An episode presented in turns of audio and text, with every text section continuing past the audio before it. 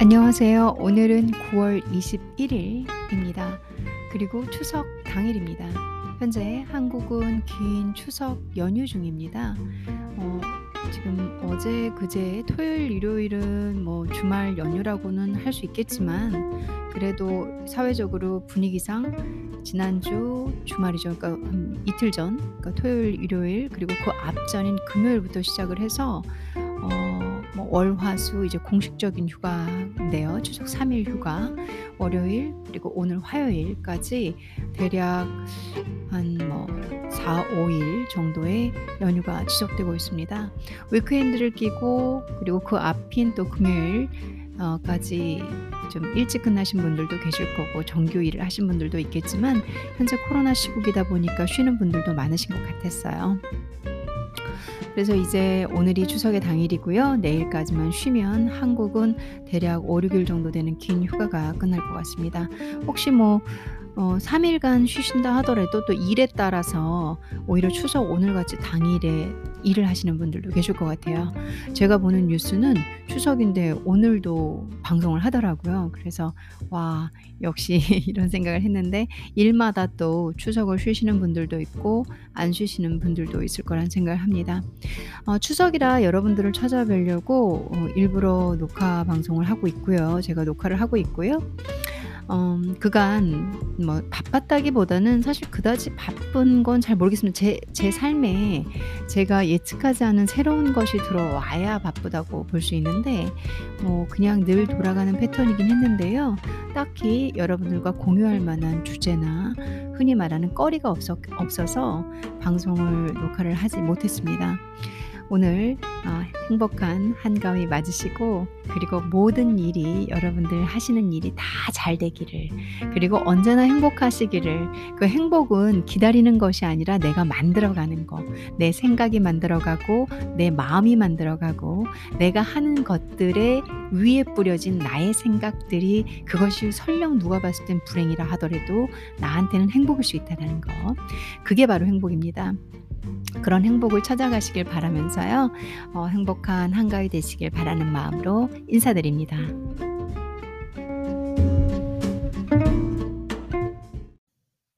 좋은 글귀가 있어서 먼저 읽어 드릴게요. 고독만큼 상대하기 좋은 친구를 보지 못했다. 우리는 대부분 방에 박혀 있을 때보다 밖에 나가 사람들과 섞일 때 훨씬 더 외로움을 느낀다. 생각하거나 일하는 사람은 어디에 있든 늘 혼자 있는 것과 마찬가지다. 고독은 두 사람 사이의 거리로 측정되어 되는 것이 아니다. 이 글은 음, 그 헨리 데이비드 소로의 월든에 있는 글귀입니다. 고독이란 장에 있는 글인데요.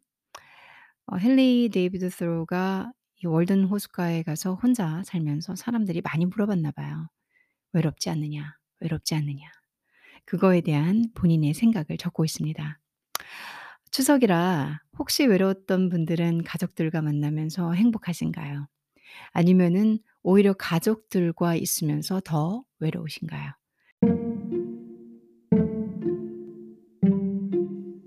제가 책을 읽어 드리는 콘텐츠가 있잖아요. 근데 그 청취율이 좋지가 않아 가지고 뭐 이유야 다 제 탓이겠죠. 읽는 것도 별로고 그리고 또뭐 실수도 많이 하고 재미도 없고 그래서 그렇다고 생각을 합니다. 어 타 방송 이런 팟캐스트 책 읽어 주는 방송 방송 많이 있거든요. 제가 들어보면 너무 이분들은 잘하니까 아무래도 그래서 제가 콘텐츠에 인기가 없나 싶어서 안 하고 있는 거예요.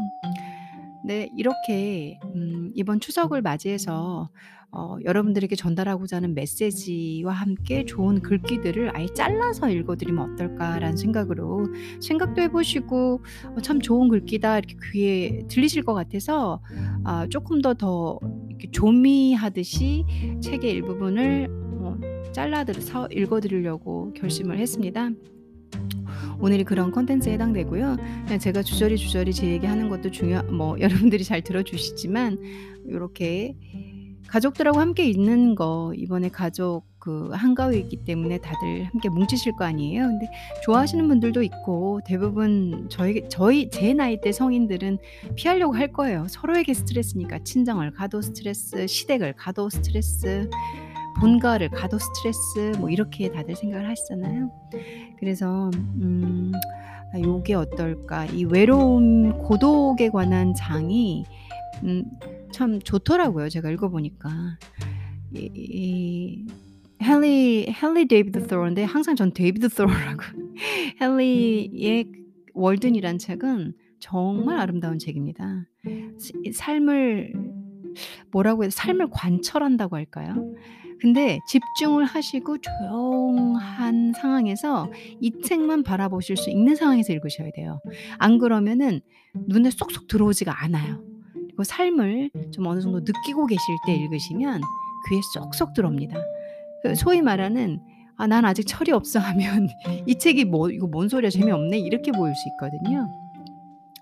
그래서 제가 아 요 부분은 요렇게 잘라서 나머지 앞뒤 부분 또 이렇게 연결해서 듣다 보면 '어 뭔 소리지, 뭔 소리지.' 이럴 수가 있으니까 고렇게 해 드려 보려고. 아참 고독이라는 게 많은 도시 저희가 저도 도시에 살지만 도시에 가도 되게 번거 번화된 식당에 가도 저 혼자 밥 먹을 때는 외롭거든요. 근데 그렇지 않은 듯 핸드폰을 들고 귀에 이어폰을 꽂고 너무 아무렇지 않게 식사를 하는 1인들도 많이 생겼잖아요 이제는. 그래서 이 고독의 상대평가는 누구와 함께 있어서 외로운 게 아니라 누구와 함께 있지 않기 때문에 외로운 건 아닌 것 같습니다. 그냥 고독은 어 거리와 그리고 사람의 이 친구의 숫자와 상관이 없는 것 같아요. 어 고걸 담고 있는 메시지인데요. 여러분들이 지금 북적북적하는 가족들과 함께 있다면 코로나라 아마 많이 안 뭉치셨을 수도 있겠지만 과거를 한번 회상을 해 보시면서 그때 내가 외로웠는지 안 외로웠는지 그렇다면 이 글이 이 글을 쓰고 있는 헨리 데이비드 소로가 '참 뭔가를 깨닫고 전달하고 있구나.'라는 생각이 드실 거예요. 그걸 좀 알려 드리고자 이 부분을 읽어 봤습니다. 여러분들께 추석은 어떤 공식이 세워져 있나요? 우선 그 형제들 형제가 있으신 분들은 어 언니, 오빠, 동생, 여동생, 남동생 뭐 여러 이 형제 관계가 여러분들 있으실 거 아니에요. 어 오나 안 오나. 아 제가 오면 나 내가 이 일을 해야 되나? 그리고 부모님 용돈 어떻게 드리나? 뭐 그러면 또 형 이예형 형이든 오빠든 아무튼 남동생이든 여동생이든 이렇게 가족 형제들끼리 또 결혼을 한 사람이 있고 자식을 낳았다면은 이제 사촌하고 그 조카들까지 더 복잡한 생각들을 저희는 해야 되잖아요. 1 년에 1 번, 2 번 만나면서 뭐가 그렇게 또 이렇게 얽히는 의식들이 있는지 참 이 옛날 과거 농경 사회 때 어 풍성한 이 이게 뭐죠? 이런 농경 우리 음음 하베스트한 거 있잖아요. 왜 왜 이러는지 모르겠어요. 외국 사람도 아닌데 한국말이 생각이 안 날 때가 왜 이렇게 많은지 모르겠네요. 참 부끄럽습니다. 아 저희가 추수한 거 예 이제 생각났어요. 추수한 거 어 이걸 두고 감사해서 가족들이 전부 모여 있던 하긴 저도 뭐 그 시대에 안 살아 봤으니까 그 사람들이 정말 감사를 하고 행복하게 피스트를 한 건지 아니면은 서로서로 이간질과 시 너무 모이기 싫은데 근데 뭉쳐 있었던 건지 뭐 그 속내는 알 길이 없네요. 한 사람 한 사람 일기를 쓰고 있지는 않았을 테니까 과거에. 네 현재 저희는 또 가족과 가족 사이의 위치 그리고 형제 관계의 위치 둘 이런 형제 관계의 사이, 부모님과의 사이 그리고 항상 비교가 존재하잖아요. 여러 가지 방식에서 모이는 즐거움도 있겠지만 가서 모여서 받는 스트레스가 더 큽니다. 음 그런 부분을 좀좀 생각을 했고요. 대부분 모여 가지고 너무 행복하고 즐거운 당연히 가정도 있겠죠. 주 당연합니다. 그런 분 그런 분들은 얼마나 모이는 게 좋을 좋고 그리고 함께 나누는 게 즐거우시겠어요. 그래서 그런 분들은 당연히 축복드리고 축하드리고 또 대부분의 인제 전 항상 확률로 말씀을 드리는데 대부분의 행복하지 않거나 모이는 게 스트레스인 분들이 들어두면 좋을 것 같은 또 책의 일부입니다. 같은 책에서 읽고 있고요. 사람 간의 교제에 관한 얘기를 하고 있는데 이게 별말 아닌 것 같지만 헨리가 '아 뭐 아 이 사람 뭐 아는구나. 그래 맞아. 이 얘기 맞아.'라는 동질감 그리고 같은 생각이라는 동의를 끌어낼 수 있는 글귀입니다. 여러분들께 한번 읽어 들어 볼게요. "교제들은 대부분 지나칠 정도로 가치가 떨어져 있다. 우리는 상대방을 위해 모든 새로운 가치를 획득할 짬도 없이 금방 다시 만난다. 우리는 하루 3 끼를 먹듯 만나서는 상대방에게 우리 자신이라는 저 곰팡내 나는 해묵은 치즈를 새로운 맛이라고 내놓는 셈이다. 결국 우리는 이렇게 자주 만나는 일을 그런 대로 참아 주고 싸움을 벌이지 않기 위해 이른바 예절과 정중함이라는 일정한 규칙을 정해 놓지 않을 수 없었다." 이 말 참 와닿지 않나요 여러분들? 그 인간관계에 대한 노력과 서로를 깊이 알려는 생각도 없이 만남을 하죠. 교제를 하죠. 뭐 남녀 사이의 교제만을 얘기하고 있는 건 아닙니다. 그냥 주변 이웃도 되고요. 가족도 되고요. 그냥 교제 말 그대로 만남. 근데 어 우린 자주 만나다 보면 서로 뭐 편하다라고 둘러대고 있지만 소리 지르고 대화하다 보면 싸우고 네가 맞니 내가 맞니 막말 막 하잖아요.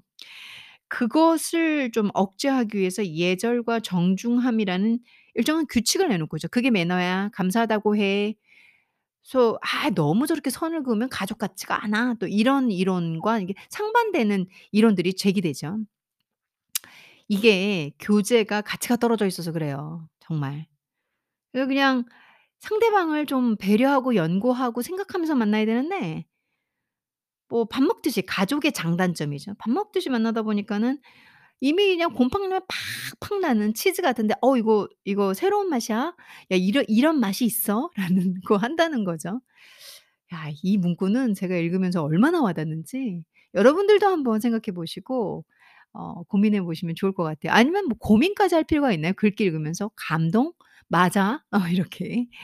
어 상반되는 의견 둘을 다 포용할 수 있는 상황인 것 같습니다.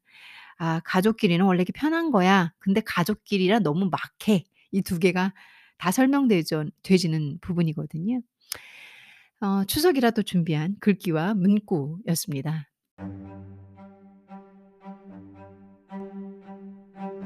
가까운 사람들일수록 좀 더 조심하는 거. 그리고 그래서 이 가까운 사람들이 서로 상처 주지 않기 위해서 예절과 정중함이라는 일정한 규칙을 정해 놓지 않을 수 없다라고 말하고 있는 헨리 데이비드 thoreau. 아 또한 "교제는 음 가치가 너무 떨어져. 이 귀한 교제는 가치가 너무 떨어져 있는 상태다." 그러면서 이 이렇게 또 추가적으로 글이 있는데요. 제가 이 부분도 어 나눠서 앞부분과 나눠서 일부러 읽어 드릴 생각입니다. 음 "우체국에서도 만나고 친목회에서도 만나며 밤마다 난로가에서도 만나니 말이다.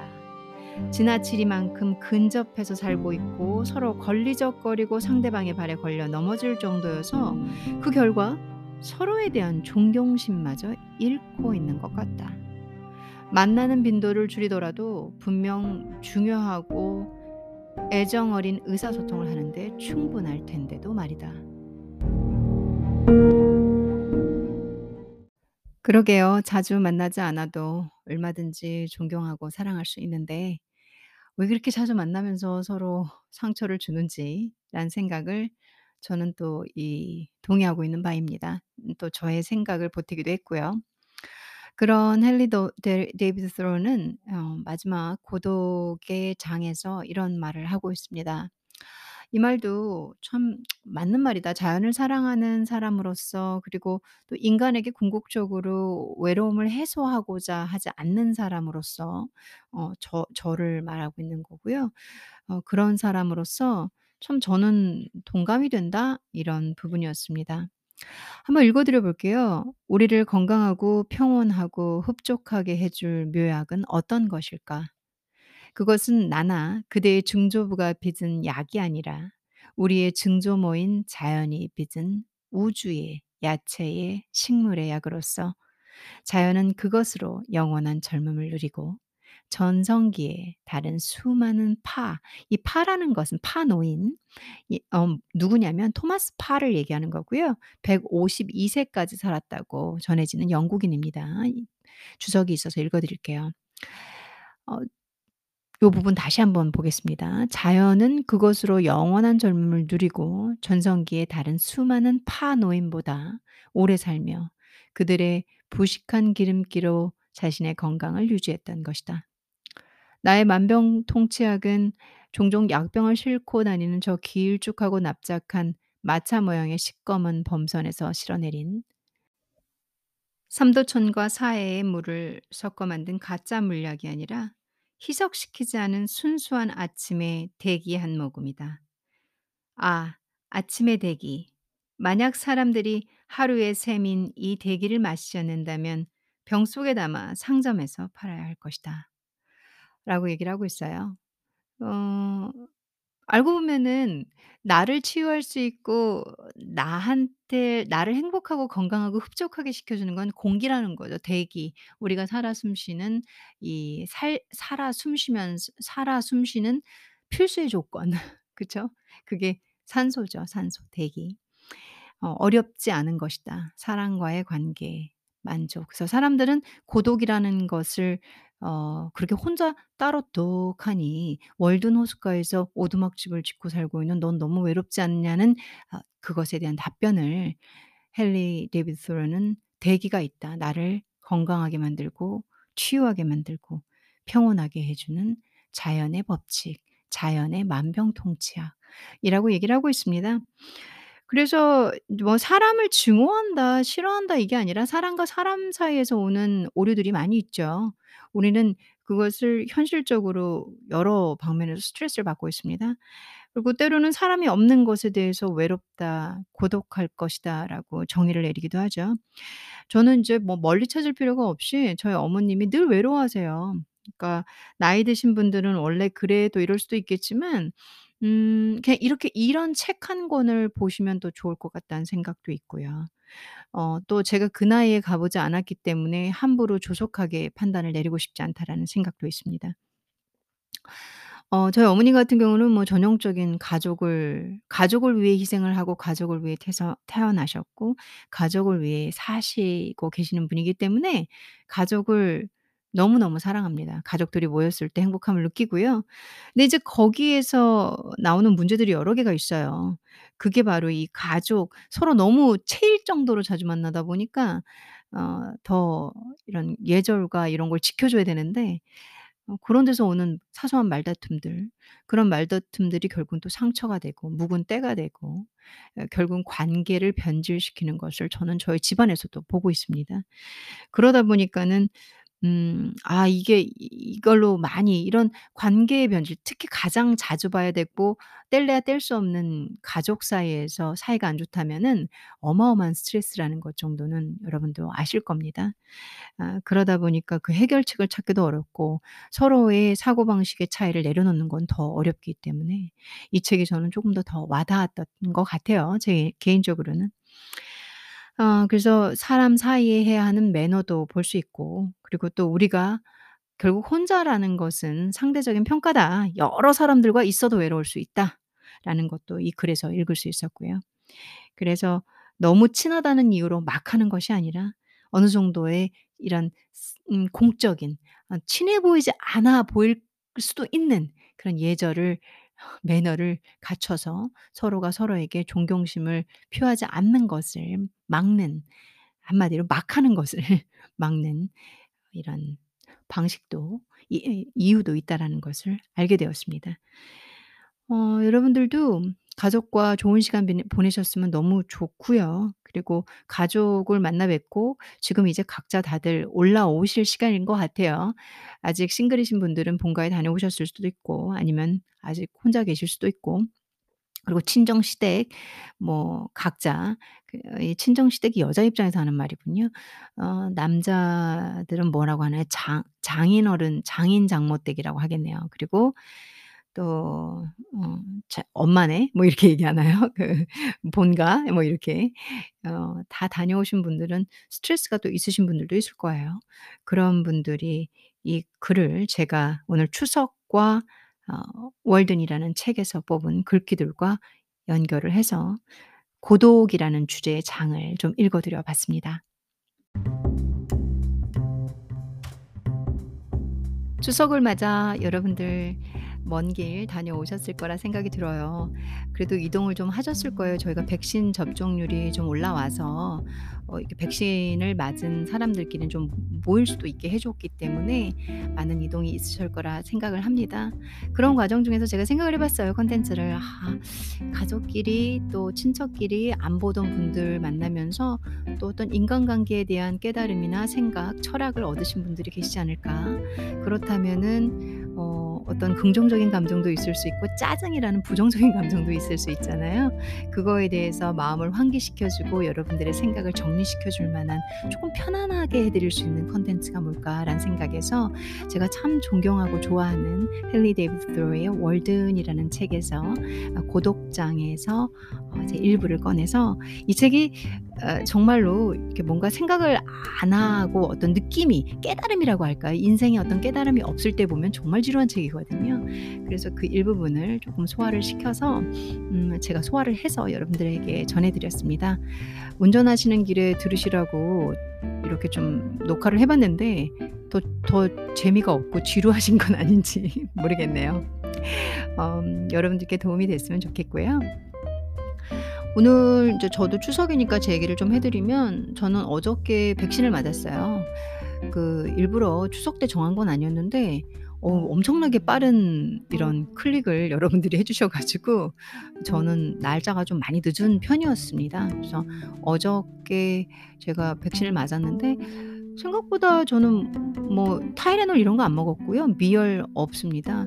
팔도 막상 맞은 직후에 뭐 3 시간 안에는 거의 안 아팠는데 그 밤이 되니까 점점 점점 팔이 아파오면서 어젯밤에 그래도 어 '이 정도 통증 때문에 잠은 좀 못 잤다.' 할 정도로 어 예 너무 과장하고 싶은 생각은 없고요. 그렇다고 해서 너무 과소하게 이 통증이 아무것도 아닌 양 하기에는 잠을 안못잘 정도로 아프긴 하더라고요. 그래도 오늘 아침에 간단한 요가 동작인 이렇게 팔을 올렸다 내렸다 이렇게 가능하면 너무 여기가 부위가 주사 맞은 부위가 좀 아프니까 마사지도 좀 해 보고 어 저희 요가에서 이렇게 간단하게 팔 푸는 동작들 그런 거 있거든요. 그러니까 고런 것도 좀 하면서 이렇게 blood circulation을 좀 돌려보는 이 혈액 순환을 좀 유도하는 어 나름 저는 이제 아무것도 특별한 반응이 없어서 그렇게 한 거고요. 여러분들은 쉬시고 그 나라에서 하는 거에 따라서 하시면 됩니다. 제 저는 개인적으로 그렇게 했다 이런 말씀 전해 드리면서 제 어 추석 일정도 그러니까 하루도 여러분들에게 같이 나누면서 마무리를 할까 해요.